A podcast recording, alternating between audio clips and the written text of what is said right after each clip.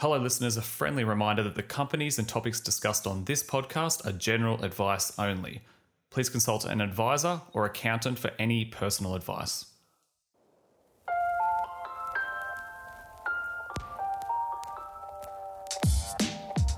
Hello, and welcome to this week's episode of the Market Pulse podcast. My name is Dion Gribben, and this is episode 31, the salad bar edition.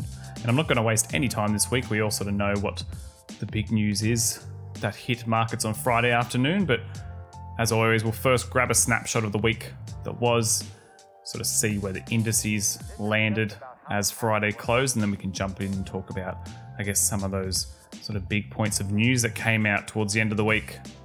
But the ASX 200 did end the week down. It was actually one of the worst weeks we've had in quite a while. It was down 2.9% for the entire week. A lot of that coming off the back of that Friday performance. Now the US markets didn't fare as bad for the week. Now the S&P 500 was up one and a half percent. The Nasdaq was pretty similar. It was up about one and a half percent as well. And well, where to begin? Really, it was in many ways a week dominated by political news from the US. The first and foremost of that attention for the week I guess from both a markets point of view and a general news point of view, was the first presidential debate between Donald Trump and Joe Biden. But really, in a case that happens often with news media generally in this age, and especially when it comes to news regarding Trump, that debate kind of feels like a long time ago now because revelations emerged that the president and First Lady Melania have tested positive for COVID 19 since that news, it has been, I guess, further confirmed that there are other individuals in the Trump circle that tested positive. So you've got Kellyanne Conway. I think in the last few hours, at least when I'm recording this, the former New Jersey governor Chris Christie also tested positive. I think Trump's personal attendant did as well, but a lot of a lot of people within that circle um, I guess it's it's having a bit of a, a spreader moment there. And I'm not going to feature the episode fully around this news specifically, except to say that it, of course, did have a substantial impact on financial markets Friday Australia time when the news broke. And as the news is also pretty fresh, and I guess it's kind of ever evolving, there's not much point jumping to too many conclusions. The latest that is, I guess, public news is about an hour ago. I'm recording this on Sunday around 2:30 p.m. and this is on the 4th of October. And that latest news comes from a White House physician saying that Trump has made substantial progress since diagnosis. And I believe the quote is while he is not out of the woods, the team are cautiously optimistic. And now the elephant in the room, of course, regarding Trump is uh, you you know, you're not dealing with a young, healthy person. You know, this is someone in their 70s. And when it comes to rates of hospitalization or fatality rates, they are much, much more worse for an older person when it comes to COVID. It is worse for males too, instead of or compared to females. And of course, the obvious one being it is worse for people that are obese. But we will leave it there because at the moment, anything further is pure speculation. The latest news from the White House and the team of doctors who look after Trump is that signs do look positive. And Trump did release a video several hours ago, sort of thanking the doctors at the hospital he's at. He appeared to be speaking fine, but yeah, a development that no doubt the entire world will continue to watch, but it's, I guess, the market will continue to watch as well. And I was actually, when I was thinking about it, I was curious about the timeline of Boris Johnson's diagnosis back several months ago. And Uh, you know, obviously subsequent recovery. And I was curious about the point of view of how it impacted markets at the time, because I don't think I really paid attention too much. I don't generally pay too much attention to the UK markets. Now, the key benchmark in the UK is what you'll hear referred to as the FTSE or the FTSE 100, which is the Financial Times Stock Exchange 100 index.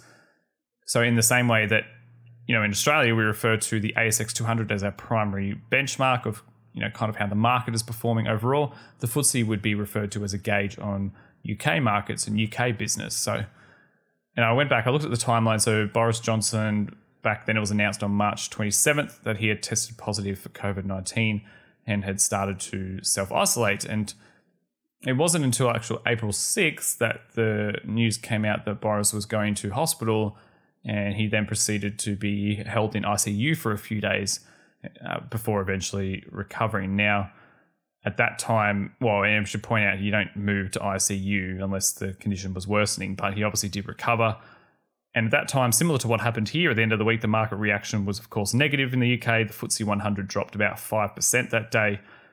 Uh, at its lowest, it closed down about 7% from the point right before, like before the news broke. So, but by April 9th, so after, so April 9th, remember the initial announcement was March 27th. By April 9th, the FTSE had actually reached back to where it was the day before the news broke. So, and now obviously Boris did, he recovered, and I'm sure that helps, but the market didn't take long to sort of correct itself from that initial sell off off the back of the news of uh, Prime Minister having COVID. But since then, much like our market here in Australia, after an initial back I guess, a jump back from the lows of March, the FTSE has spent much of the year trading pretty flat.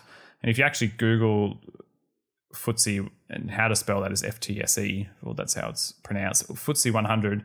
And if you also Google ASX 200, our domestic benchmark, you'll notice that the charts are almost identical in terms of overall index performance for the year. A very different chart compared to, say, how the S&P 500 looks for for the year that, that that has been so far. The S&P 500 obviously did actually get back to sort of where it was before before COVID sort of hit, and, and our market has definitely not reached that stage yet. And so perhaps the next question is why did our market fall on Friday off the back of news about a, well, in this case, a US president, and that is worth bringing up. And some of the answer is really just about the way that we tend to follow the US and generally the market performance there is a good indicator of how our market might perform on any given day or the next day. And but the big, I guess, the biggest factor here. So the news broke, of course.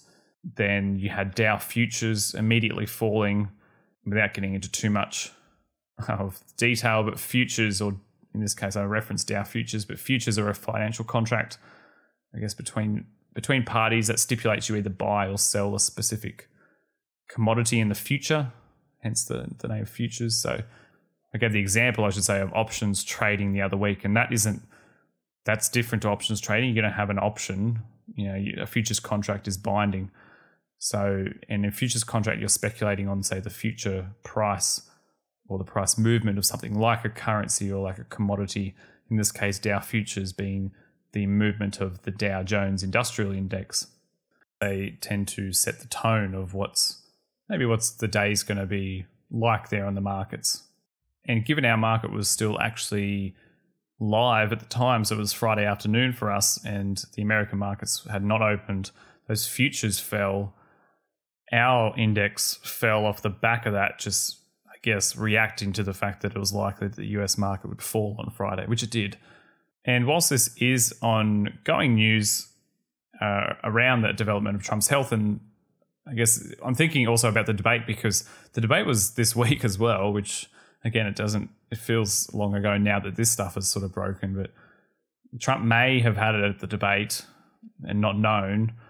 And whilst he was socially distant from, say, Joe Biden and other people in the crowd, etc., he's still in an enclosed environment, still in an enclosed space, which is a high risk. But we will see what happens. It's very much a developing story.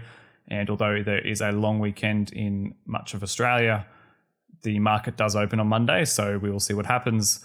Obviously, the, the performance of that market might be pinned to somewhat, I guess, what the news will be over the coming days regarding Trump's health.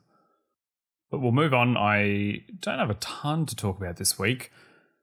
With, I feel like I was very much following more the political scene than the market scene and how that sort of played out on the markets. But we'll talk about some of the things that happened here in Australia. One of the biggest movers on Friday, because Friday wasn't a good day if you were a shareholder of this company, was Mesoblast. A bit of a volatile stock at the best of times, but Mesoblast fell uh, just over 37% on Friday alone. They are an Aussie health and bio or biotech company, probably is the better reference there. And much like many biotech companies, they tend to sometimes take an arrow in the knee from the US FDA or the Food and Drug Administrations as they are known, and especially when they're trying to receive approval in the US for some kind of treatment or technology that biotech firms are usually working on.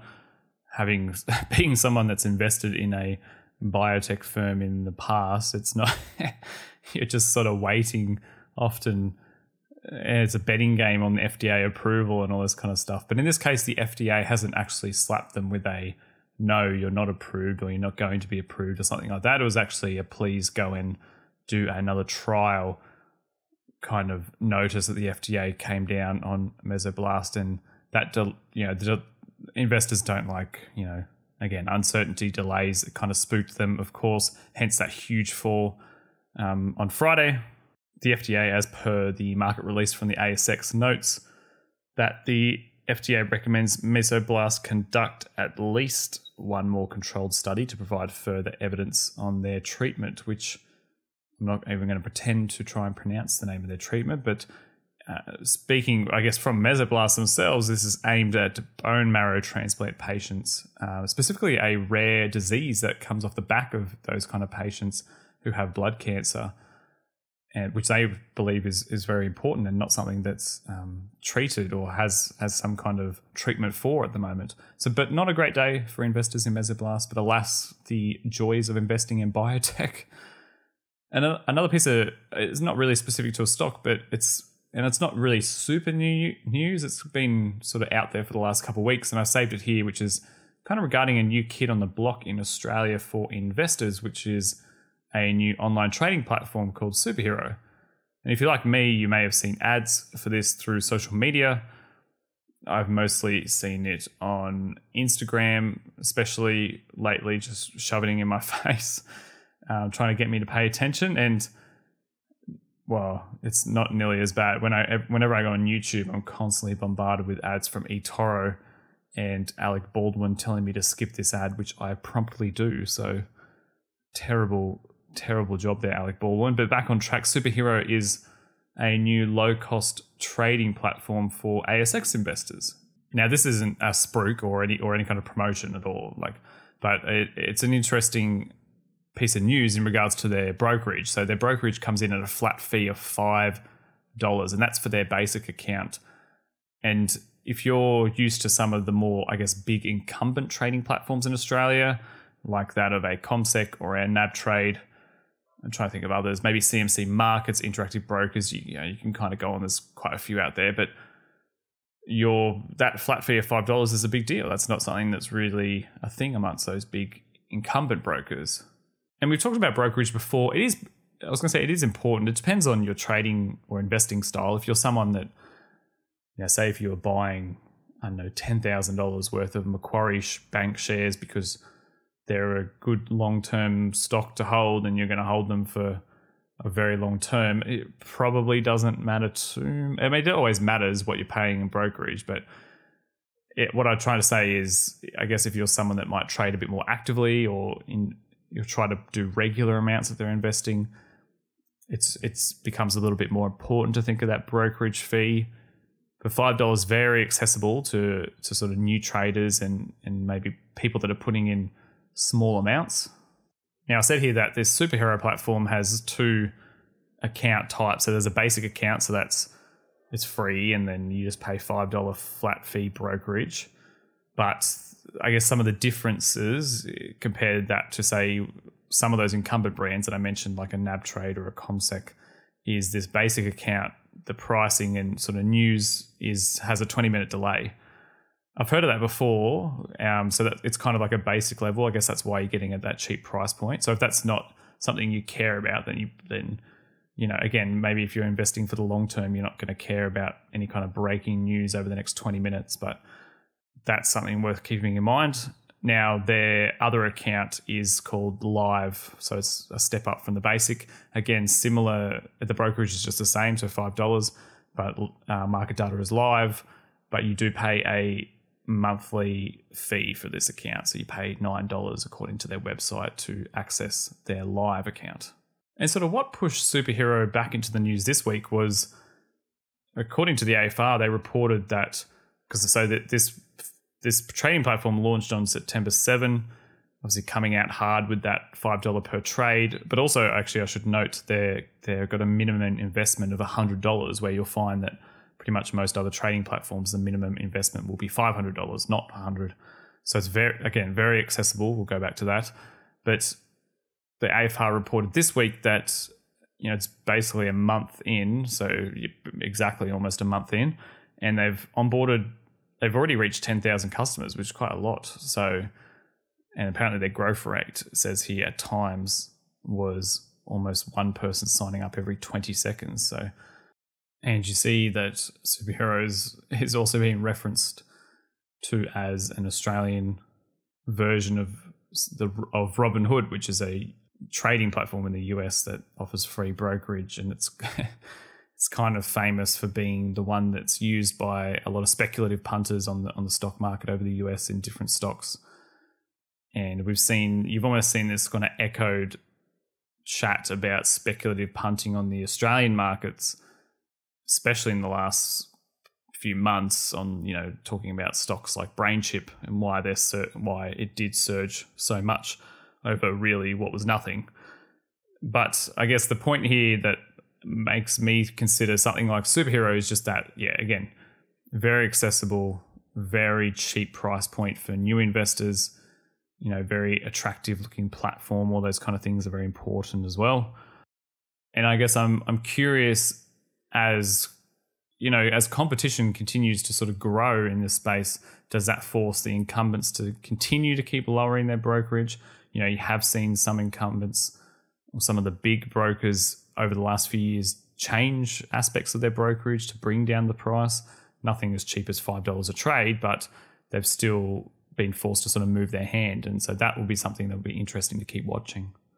I guess the other thing that sort of stood out to me about superhero was this the whole idea around the HIN number, which again, uh, from a from a traditional point of view, if you signed up to one of those big stockbrokers this week, you know, the say the account would be in your name, so first and last name, and then you would be assigned a HIN number, which is HIN holder identification number, and that that is in aligned with the ASX's system. So that HIN number represents, I guess, your portfolio.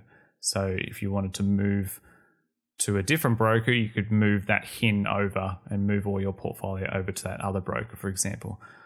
Now, I'm just going to quote Rask Media here, and they sort of talked about the difference here or sort of innovation here on what Superhero are doing. So they say most traditional brokers assign members an individual holder identification number, so the HIN. Instead, Superhero will hold members' shares in a single special purpose HIN. They will move away from manual processing, allow these cost savings to be passed on to members. So that's interesting. So it sounds like that there you won't have your so and I looked at the FAQs for superhero, and your shares are held on a HIN, but I, I, as as far as I can see, yeah, it's not something that's specifically in your name. It's a special purpose HIN on the ASX's platform, but different to the way that those sort of more traditional brokers would hold it. And again, that might not be important to you, but it's yeah, I don't know. It's very different to, I guess, what I'm used to there. On the back of that, that's why, from what I can see too about this new platform, Superhero, it's not something that you could transfer, say, your existing shares to. They, well, they've said that it's not something that could be done at the moment, at least. You can only have an account in your name. So, again, it's very basic. Like, you can't, it doesn't seem like you're going to be, at this stage, I should say, be opening accounts in different types of entities and all that stuff. So, so obviously more of a, of a of a basic offering, but I'm sure more than fine for most individual investors. So maybe I should just try that one. It might be just worth seeing what it's like. But thank you for tuning in to this week's episode of the Market Pulse podcast. I'm sorry we didn't have much of a topic. I, to be honest, I couldn't really find much that I really found interesting this week. The, the biggest news was by far what happened on Friday with Trump, and again, that's still going to be this, this, the thing that we sort of follow on the podcast over the, the coming week or so. Again, if you do have questions for the show, you can submit those through to marketpulsepodcast at gmail.com. Hope you're enjoying your weekend. Hope if you, well, I mean, if you do get a long weekend, enjoy your long weekend. But cheers for tuning in. I'll see you next week. Bye.